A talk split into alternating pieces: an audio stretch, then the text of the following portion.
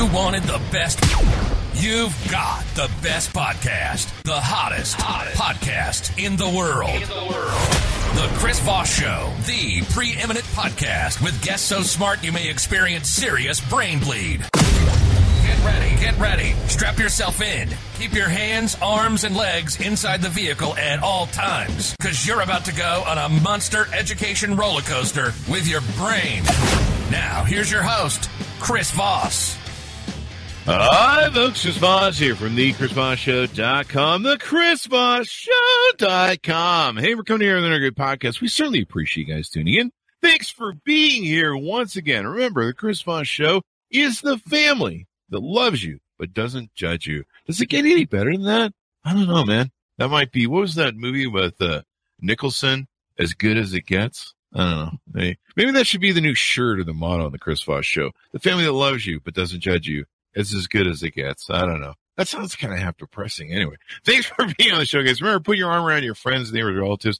Tell them to sign up, subscribe, hit that subscribe button on the Chris Voss Show. You can go to iTunes or any place on the internet, Amazon, et cetera, et cetera. It's everywhere and anywhere, just like the family that loves you. Go to youtube.com forward Chris Voss. See everything reading and reviewing over there at goodreads.com and also all of our groups on Facebook, LinkedIn, Twitter, Instagram. See that big LinkedIn newsletter, like 4,000 people. I think it's 4,000 plus people subscribe to that thing. 122,000 people in the big LinkedIn group as well. Go join that.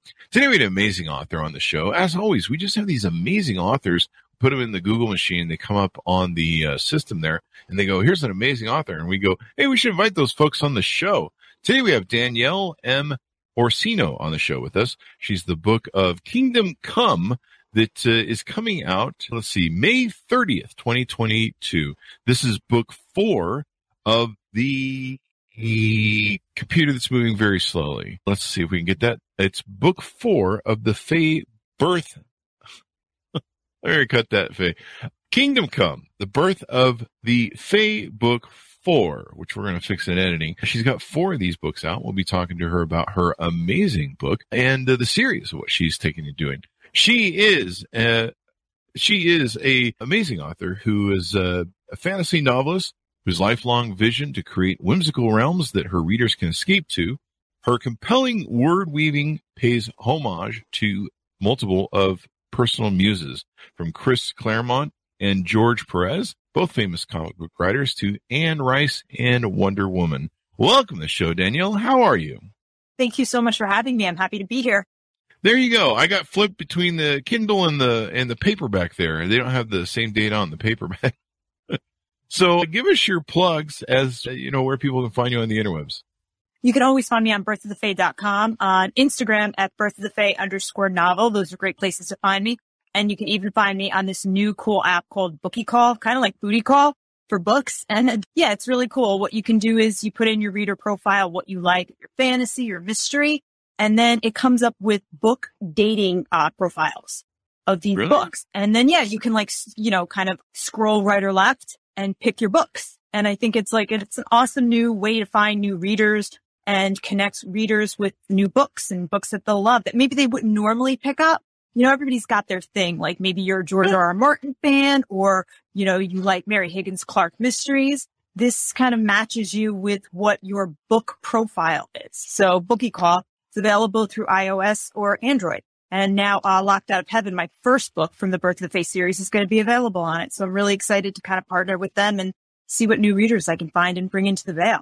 That's pretty awesome. Like a Tinder yeah. for, like a Tinder for, uh, books. Yeah. You can find the book that you love. I got to get my book on there then. That's pretty, that's pretty brilliant. So let's talk about this new book. It's coming out May 30th, as we mentioned. And what, what, what made you want to write this? And how many books are there going to be in the series? I guess there's four now. There's four now. I don't have a definitive ending per se. I have written all together so far, like in the mix, I have about nine, you know, in editing or in various stages. Uh-huh. But I don't, I don't sit there and think, oh, I'm going to do 15 or I'm going to do 12. I don't have that planned out right now. I'm just kind of going with the flow because I'm not a classically trained writer. This wasn't something that I was like, oh, I'm definitely going to sit and do this. It just happened. You know, well, you're doing pretty good. You got four books uh, now out. That's fun. That's awesome. So let's talk about what's happening in this new book. Give us an overview, if you would. In this book, Kingdom Come, I kind of think of it as if book one was my Star Wars, book two was my Empire Strikes Back, things got dark. Book three was my Return of the Jedi from the Ashes, where I gave you a little bit of hope. Kingdom Come, I'm going to burn it all down. Uh, the Fae have, you know, had their happy moment where they think the dark and light Fae are going to come together. They're going to unite their courts in the court of the Fae and everybody's going to live happily ever after. Yeah, it's probably not going to go that way. But we have, we have both sides trying to agree on should they unite. And we have a bunch of other Fae They're like, yeah, this probably shouldn't happen. And so we have another, another player entering the monarchy that has decided I'm going to try to throw a wrench in this whole thing. Mm. And we're going to see if King Jarvok, who is the leader of the Dark Fae, and Queen Aurora, leader of the Light Fae, if their love can really stand this whole, this whole overthrowing of power and, Mm. uh, what it really means to risk for the one you love. The power dynamic is always uh, present in in in everything. Who are the Fays? in my world, I've taken the Fae out the normal Celtic background, which I Mhm. think we all know. I have made them angels who some got involved in the power between the power struggle between God and Lucifer. Those were the virtue angels. They did not get involved. They were sent here on earth to prep it for the, their creator's next experiment, which was humans. And then I have the power brigade angels who were the foot soldiers of the archangels. They actually fought. They were locked out of heaven. They were the shining kingdom. They don't know why but the creator closed the gates. So they became the Fae and what Mm. we know as the Fae. And the Fae in my book stands for the Fellowship Aegis of Earth. So it's actually Okay. an acronym and they become our polytheistic gods and goddesses. So they Oh, wow. worship them. Oh wow! And they're Roman, you know, Egyptian, all of that. And they kind of grow with humans Hmm. and they take on the acronym of the Fae, the Court of Light, the Court of Dark. So they grow alongside humans Mhm. and we see what it's like when you've lost what you know. So if you were a virtue angel in this case and your job was to protect nature, you no longer have that job. You have to start all over again. If your identity was wrapped up in it, what happens? And do you protect those who you love? Or do you get really mad and maybe consolidate power like the Dark Fae do? And so it's that whole dynamic and that's who the Fae are. And they're just trying to survive right alongside the humans. So is there a light and dark Fae? Yes, there are the light and the dark fae, but they take it as the light fae take it as, oh, we're going to bring a new dawn. Mhm. That's why they kind of uh, take that name. And the dark fae take it just to be opposite. They're like, oh, you're the light and we're the dark. They, are Oh, just wow. like, oh, okay. We're just, you know, they're just so mad that they take that opposite out of just, we think you had something to do with why we're locked out. Each Oh. side doesn't know. Hmm. So they, they just go with it. Is Lark and is his light and dark uh, good and evil? No, that's kind of what's interesting is I don't take it as good or evil. It's just more of how they deal with being locked out. And it's almost like if you've ever watched two friends argue Mhm. and you can see both sides to it, it's how they both handle it. And it's just more of a study on point of view. Hmm. They both, they both have the exact same thing happen to them in the sense of the light and dark are both locked out. It happens at the exact same time. There's no, oh, there's no warning of it but Mhm. they both process the information totally differently. Mhm. And it goes from there. So you've got four books in the series, and, and we, we should mention those of you who are uh, watching on uh, most of the podcasts will get this on audio, but you really want to watch the YouTube video. We have Danielle. You you know you're you're dressed up as one of the characters in the book, correct? Tell us about that. Yes. I'm actually dressed up as Queen Aurora. I have my Queen Aurora crown, which was made for me by Crystal Shop Enchanting Earth in Topeka, Kansas. The owner, Jamie, read the book, the first Oh, wow. book, Locked Out of Heaven, and then contacted me on Instagram. And she was like, she loved the book. She loved the use of crystals and the fact that the crystals were researched very well. Contacted me and said, you know, we should do something. And she wound up making the crystal crown just like Aurora wears with the Angeline Oh. disc, the uh, quartz points. And now she actually sells the Aurora crown in her store and on her website. Hmm. So from there, we just collaborated and I always cosplayed. So at some point it was like, well, if I'm cosplaying as Wonder Woman and Harley Quinn and going to these cons, I thought I should really cosplay once as my characters Hmm. and see, and it helped me with my writing because kind of like uh, Edna Mode in The Incredibles, I figured out, you know, capes are not a good thing to wear when you're fighting. Um, so it helped me with my writing. No capes, they get pulled. So I kind of started dressing up as my characters. One of my editors, Clete Barrett Smith, had said the mark of a, a great fantasy world is to see it feels lived in. And he's like, I can attest that your world feels lived in because you've obviously been there. So I thought if I'm going to ask other people to come visit it, dressing up is the least I can do. Yeah.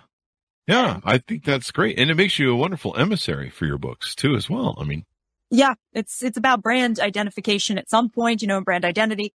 But at the end of the day, I mean, I, I like dressing up. A little bit of sparkle never hurt anybody in this day and age. That's true. I mean, the the Comic Con age, and I've had a lot of friends that go to Comic Con and they dress up and they do the whole, they do the whole thing. That's just stunning. I mean, the the amount of work that goes into it. I always wanted to go to Comic Con, but I can never get tickets. So much fun. It sounds like so much fun. I love it. I, I go to New York Comic Con every year. I've met so many wonderful people. I've gone, like I said, Wonder Woman, Harley Quinn, Catwoman, Poison Ivy, Batgirl. I've, I've gone as so many characters. I have a great time. And it's helped me also, like I said, as a writer, you know, dressing up because I, I get a feel for the character, but even when I'm writing, yeah, it helps me with the costume descriptions. Now I kind of know, you know, that, that works. That doesn't work. You know, what is realistic? You know, my, my dark fae are not going to fight in five inch stiletto boots. It's not going to happen. And then tell us how you kind of grew up and kind of your origin story and kind of what brought you to that point? Evidently you did some different things as a child, martial arts, nursing career. What were some of the things that, that led you into where you, what you do? It's funny. My dad has an essay from, I think it's second grade where I say I want to be a writer. Mm-hmm. Uh, after I won like a little contest, uh, a writing contest. But then the following week, I think I said I wanted to be Wonder Woman. So go figure on that essay. You know, you can't really hold that. But I was I took martial arts young, you know, 18, which isn't from a standpoint of when kids start. That wasn't all that young, but I wound up competing and I competed up and down the East Coast, 500 tournaments. I represented Team USA at the WKA World Championship. So won the silver medal uh, in women's forms. I did the Super Bowl commercial with The Rock for the WWE, mm-hmm. doing martial arts stunts and things like that. I did a lot of fan films for the con circuit doing martial arts and stunt work. I'm in Ed Parker, Ed Brown's martial arts hall of fame. I'm in the world martial art hall of fame. So I did as much as I could do in martial arts. I love it. I've, I was trained with Sifu Vincent Lin, who was in Jackie Chan's Operation Condor. And, um, it was, it was great. It's helped me with writing tremendously. After I did that, I figured now that I can beat you up, I better figure out how to heal you.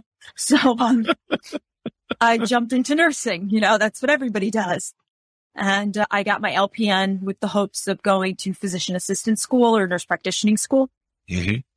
And while I was getting my degree to finish my prereqs for both programs, because I wasn't sure, I fell into uh, Lyme disease. I really oh, enjoyed oh, no. the research and did a lot of research in Lyme disease, worked in a Lyme disease clinic, and that's where oh. I met my patient who inspired for the Birth of the Fae series. And that's how I wound up writing. It was, oh, wow.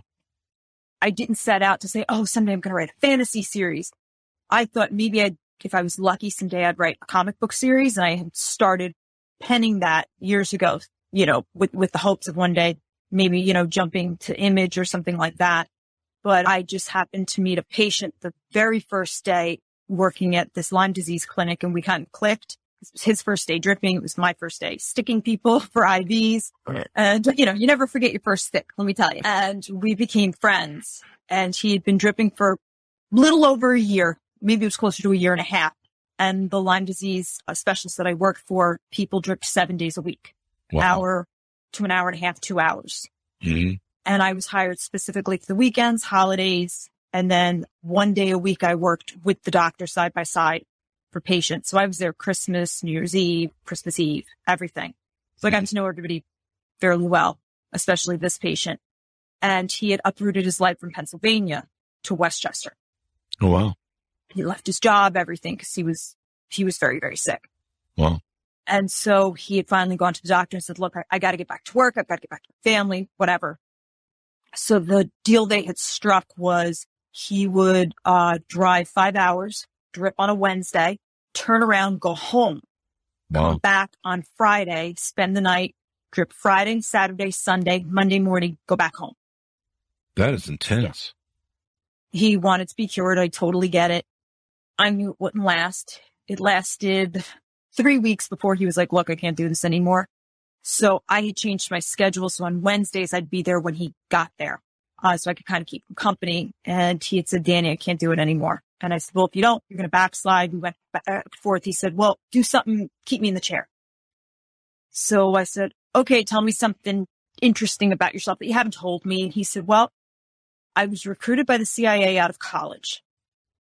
And I'm like, well, okay, well, that's kind of cool. All right. Is- you know, cool. give me the details. and I, and he was like, well, I didn't take it. And I'm like, ah, you could have been like secret agent, man. And he's like, nah, it was for the trends and intentions division. He's like the most boring part. He's like, I was just going to like try to find these trends and, you know, analyze this. And I'm like, you should have taken it. We could have found out what was in Roswell. You know, I went down like a conspiracy rabbit hole. Totally went down. Mhm. Talking about the Greys and Roswell, the Loch Ness monster. I was there. Mhm. And we were making some jokes and I, I said, well, you know where Lyme disease comes from? And he goes, Plum Island. And once again, down the rabbit hole Oh, wow. out of my mouth to this day. Don't know what made me say it. I went, no, Lyme disease comes from the Fae. And he sits up in the chair and he goes, the what? I go, you know, the Fae, the fairies. They don't like the way we're treating the environment. This is to get back at us. Wow. And he goes, I went, oh, but you know about that as the big CIA guy that was sent here to find out if the really hot redheaded nurse is the one, the brains behind the operation. She's really a Fae hybrid. He looked at me and he, he kind of winked and he went, Oh, Huh? yeah, tell me more. And I just started telling him a story. Oh, And I just, off the top of my head, wove this story. And every time he came in, I would tell him another little piece. And if something happened in the IV room, like the, the doctor had this big black Labrador and the dog would come in and I'd be like, Oh, and the king of the Fae had a black dragon. I just would tell him a story and I put him in it. And I made it up that he was a CIA agent trying to hunt down these Fae hybrids and I would just tell him stories. And it was the same, it was Birth of the Fae and I didn't know. I was just telling a story and he sat there and listened. Wow. And I put him in it thinking, and once again, was all I was thinking was, I'm going to PA school. Whatever I gotta do is keep this guy in the chair. I like him. He's cool. We're friends. And then he stayed and we, we, so I told him the story. We talked and then he kept saying, you got to write this shit down. You got to write this down. You got to do this. And I was like, no, dude, I'm going to PA school. Like I, I- I'm going, I'm going to do dermal fillers and Botox. like I know where the money is, honey bunch. I'm not, you know, the universe had another plan for me Yeah. and that was that. And that's how Birth of the Fae was born. I went home and wrote it down and he was my, he still to this day is my biggest cheerleader. And that's how the whole thing came about. That is freaking awesome, man. I mean, what a beautiful story to come out of something like that where, you know, you know, there's so much tragedy in the world and hopelessness sometimes. And, and to, to give someone hope and make them want something. And then therein lies the, the, the pathway that you find in your story. It's amazing how life works where, you know, there's so many things that we can go into. It was, it wasn't something I ever expected. Mhm. And, you know, it's so funny because like I said, he's, I still talk to the patient to this very day. Every week I talk to him. He's become one of my closest friends and it's, he laughs because he's always like, when is my story coming out? Cause the birth of the Fae, the books that have released now are kind of the prequels to his story. Mhm. And he's Agent Graham in the next series, Birth of a Succubus, which is the story he knows. And he's always like, when do I come out? When's my literary hero, you know, part coming? And I'm like, you're coming. Just don't worry. You got it. And that's, he's now the hero in the next series and it's all inspired by him. And I would never have sat here thinking I'd be sitting here with a crown on my head talking to you about, you know, a guy I met, a patient I met, you know, a couple years ago in, in Lyme disease. You know, that, that's just not what I would thought about the Fae. That's astounding. And here you are now. Yep. I mean, what a great journey though. I mean, what a great story. I mean, you know, there's not a lot of people that have books that they write where they, where they, you know, it wasn't the basis for inspiration. They're just like, hey, you know, sound, write a book. so I think it's Yeah. great. And I think it's awesome that you live your story as well. I mean, you're living embodiment. I was just looking over your Instagram and your, your, your uh, Instagram is filled with all sorts of pictures of you. And it kind of brings to life the stories in the, in the book and, and in the characters, I guess. I try to bring them as much to life because I've used so much of my own life as inspiration. You know, my dad, I used as inspiration for one of the characters, Hoggle, who's the metal gnome. That's my father. My uncle is his assistant, Marco, because growing up, my dad, you know, I have a bunch of uncles, but my uncle Ronnie was the only one who could work with my dad in the, in the auto body shop. Mm-hmm. So their relationship I used as inspiration. My best friend from high school, Jen, is the inspiration for Lady Serena, Aurora's best friend, Queen Aurora's best friend in the castle, the mermaid. Mm-hmm. And their talks on the beach were exactly our talks. You know, when you're a teenager and you think you know everything, mm-hmm. having such deep conversations. Those conversations are exactly what Jen and I would sit and talk at, you know, the beach in Fawnstock. So I used so much real life inspiration that I thought I need to bring the characters to life to show that this really is me. This is not me sitting there, you know, with an outline going part one and, you know, writing it down like it's so planned. Not even close. This was me sitting down, opening up a notebook and I hand wrote the entire, I hand wrote all the books first before I ever wow. had a computer. Wow. I had no idea what I was doing. You know, I really like, I'd like, to, like I said, I'd like to tell you that I sat there like planning it all out, not even close when my patient really was like, you have to go write, you know, you have to write this. I went home and was like, okay, this is what I wrote today. And this is what I told him today. And I'd write it down and then I'd go, wait a minute. Nobody's going to know who the dark fae are. And I'd open up another journal and say, okay, so the dark fae came from, and then I'd go, wait, all right, nobody knows this. Open up another journal. So I wound up with four books, writing them all at once. Wow. Because I would just jump from page to page and I'm like, oh, but they don't know this. They, all right, they don't know that. And then when I finally got to the computer, that's where the editing started. But it all came from real life. I mean, I picked people that I really knew and had whatever my interpersonal dynamics were. That's what made the page. And I went. That's amazing. That's amazing. What are some? Other, I know with novels we can't really tease out too much because uh, we can't give them all away. We, we, can't tell them the ending. What are some other stories that might stick out in the book, or uh, things that stick out that uh, we can tease the readers? I have in, in this book in Kingdom Come and in, I have Kingdom Come, A Phase Done and Forgive Us. Those are the next couple that are coming out. I have little kids that I've never written for. This is the first time that I'm writing for in the mind of a little kid called Indigo was, I loved writing Indigo. She's one of my favorite characters and she's about six or seven years old. And the first time I was inspired where she popped into my head, she was singing Cherry Bomb uh, and she kind of skipped through my head and I was like, Oh, who are you? And it was three in the morning. And she was like, I just remember, like I said, Cherry Bomb was playing and she was like, I'm Indigo and, uh, I'm changing your whole story. And she was skipping rope and I was like, okay. And her story just kind of popped through my head and she's a little troublemaker and her nickname is Little Big Mouth, which was my nickname as a kid. And I was like, yep, you're here. It's kind of like Eloise in the plaza, but only a Fae version of her. And she is going to then carry into the rest of the series and we'll meet her grown up later and what she does in the human world and the trouble she makes. But, you know, writing in the point of view of kids is very different. Yeah, I imagine so. It's also very freeing because they can say whatever the heck they want and get away with it and just smile. That's the great thing is, about being a kid. Yeah, you can kind of just sit there and be like, you know, you can pretty much tell an adult to go F off and then just smile and be like, I don't know. And, you know, they're just endearing and cute. They're precocious and they get away with it.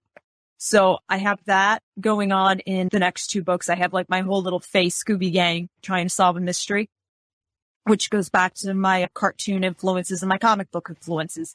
Those are all mashed up in the next couple books and I do tend to take on religion a lot in my books. I've gotten on mm. two blasphemy lists because of it. oh. it. Yeah.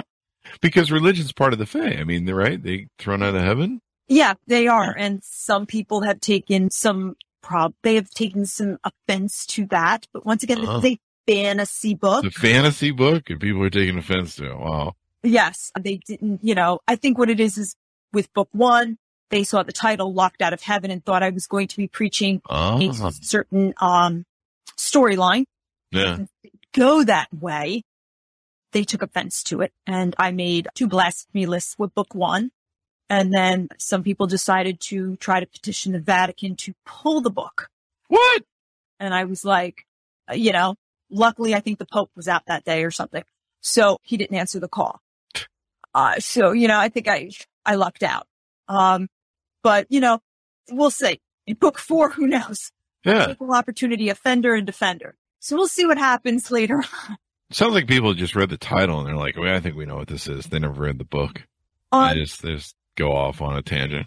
I, well, I, I, at the, at the end of book one, there may be a biblical moment that we're all Oh. aware of Oh, that happens that perhaps the Fae did and it doesn't happen through godly means mm. that the Fae actually are the ones who caused it and people had, took offense to that. ah, I was pulling it away from, um, God as they saw it. ah. In my eyes, once again, it's just a fantasy book. Yeah, it's just a novel, man. I mean, you know, you I'm could write not it. saying it happened that way. Yeah. So it's like you're rewriting Bible number two or whatever version. Yeah, I'm not making this the third testament, you know? Yeah.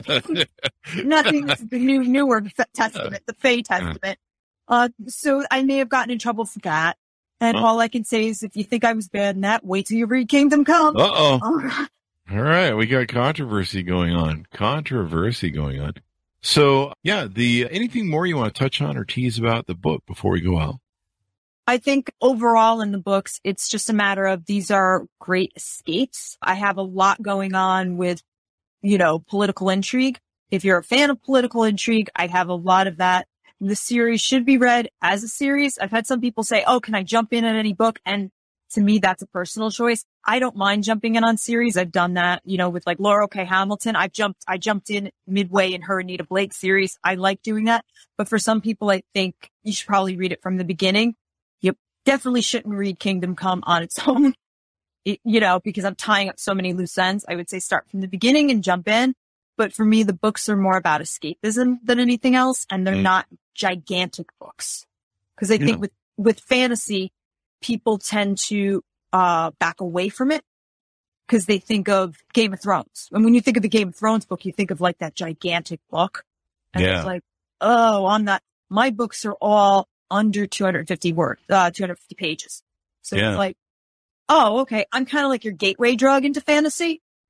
You can start with me, dip your toe in, and you're like, oh, okay. I, this is not going to take me a whole summer to read. This is not my life for the next six months of trying to read this book. It's like, I can sit and read this, understand it.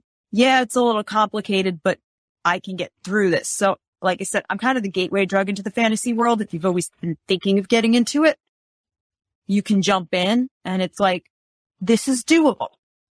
You know, that's kind of how I've always seen it. Cause sometimes I think fantasy takes itself a little too seriously. Yeah, I mean, I think that's good. You know, people like shorter books now. In fact, you know, a lot of the authors I've talked to on the book, they're like, "Yeah, we wrote 110,000 words for you know a business book," and they're like, uh, "You need to cut it down to 50." People just don't have that much of an attention span. And it's kind of rewarding when you can blaze through a, a cool book and and and get it done. You don't feel like you know, like I've got a couple books in my audio Audible library that are quite long, and and I, I found that I bounce around them more than focus and finish them. So yeah, something that's uh, a quick and easy read is much better. I think. Yeah, that's uh, the Four Horsemen, my publishers, they were the ones who were like, you need to take it down because originally book one and two was one book and they were like, we love you, but no, they were like, it's just new. Nobody needs to spend that much time there. They were like, eventually when you have the audience or when people have read them all, they will want a box set like that where they can be mm. like, oh yeah, this is it. Cause now they'll find the Easter eggs and go back and make these connections. They said, but right now, just get people to start reading and they'll enjoy you more and they'll enjoy the world more because then they'll, they'll kind of want to know, yeah, I finished this or I finished this part of the series. I finished up to here. It, like you said, it's more rewarding. It's more Yeah. like they got the sticker, you know? Definitely. And that's, and I think that's been probably one of the best lessons I've learned because I was ready to just keep writing and give people like that, you know, Mists of Avalon, put it on the desk where it's like Webster's dictionary and you're like, I finished this. Ha ha. No, you know, people want something that they can digest. And I kind of like being that for them because high fantasy does have a certain stigma of, you know, being a little bit intimidating. And I, I like to be, like I said, that gateway drug in where I'm like, dip your toe in the pool, see how you like the water and let me know how it is. There you go. There you go. So let me get your plugs one last time for the books. There's four of the books that are out, I should mention. There's four in the series. There's uh, Locked Out of Heaven, Eyes of Mercy, From the Ashes, and the new book, Kingdom Come. Give us your plugs so people can find you on the interwebs, please. You can find me at birthofthefae.com. You can find the books anywhere Barnes and Nobles, Amazon. You can find me on the Bookie Call app and Instagram at Birth of the Fae underscore novel and check me out at fourhorsemenpublications.com. And then, you know, wherever you want to hit me up, hit me up. There you go. Check it out. You can order up the book, uh, Kingdom Come, Birth of the Fae, book four, or yeah, Book of the Fae, book four. Danielle Orsino. You can order it up wherever fine books are sold. And uh, that should be out May 30th. Is that correct? Yes, May 30th. And then I have a novella coming out in July that it's awesome. just about the Dark Fae and their dragons, which there I'm really excited for. You're prolific. You're doing great. So thank you very much for coming on the show, Danielle. We really appreciate it. Thank you so much for having me. I really appreciate it. Thank you. And thanks to our audience for tuning in. Go to goodreads.com forward slash Chris Voss. See everything reading and reviewing over there. Go to all of our groups on Facebook, LinkedIn, Twitter, Instagram, all those crazy places kids are playing. And go to youtube.com forward slash Chris Voss. Thanks for tuning in. Be good to each other. Stay safe. And we'll see you guys next time.